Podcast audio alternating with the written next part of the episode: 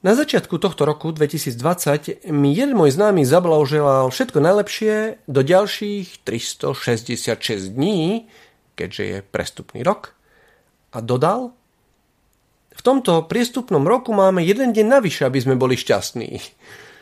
Február má 29 dní.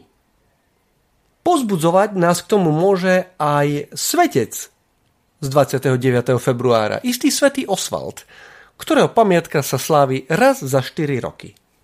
No už teda vedzme, že tento svetec, svätý Oswald, sa v roku 972 stal arcibiskupom v anglickom Yorku.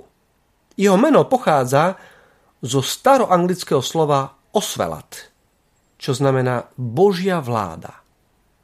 O svetom Osvaldovi sa hovorí legenda, že každý deň aj vo svojej starobe umýval nohy 12 žobrákom.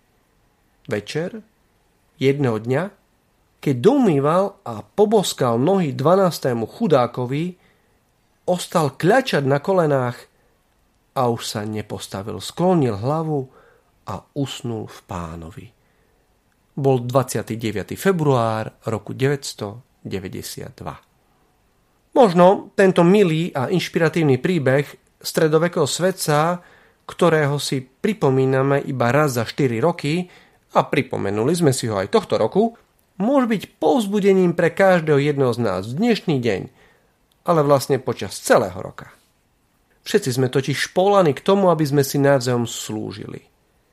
To je istá cesta k vlastnému šťastiu. Náš vlastný pokoj a radosť sú vlastne, tak povediať, s akými si vedľajšími produktami našej snahy prinášať pokoj a radosť do života tých druhých, našich blížnych.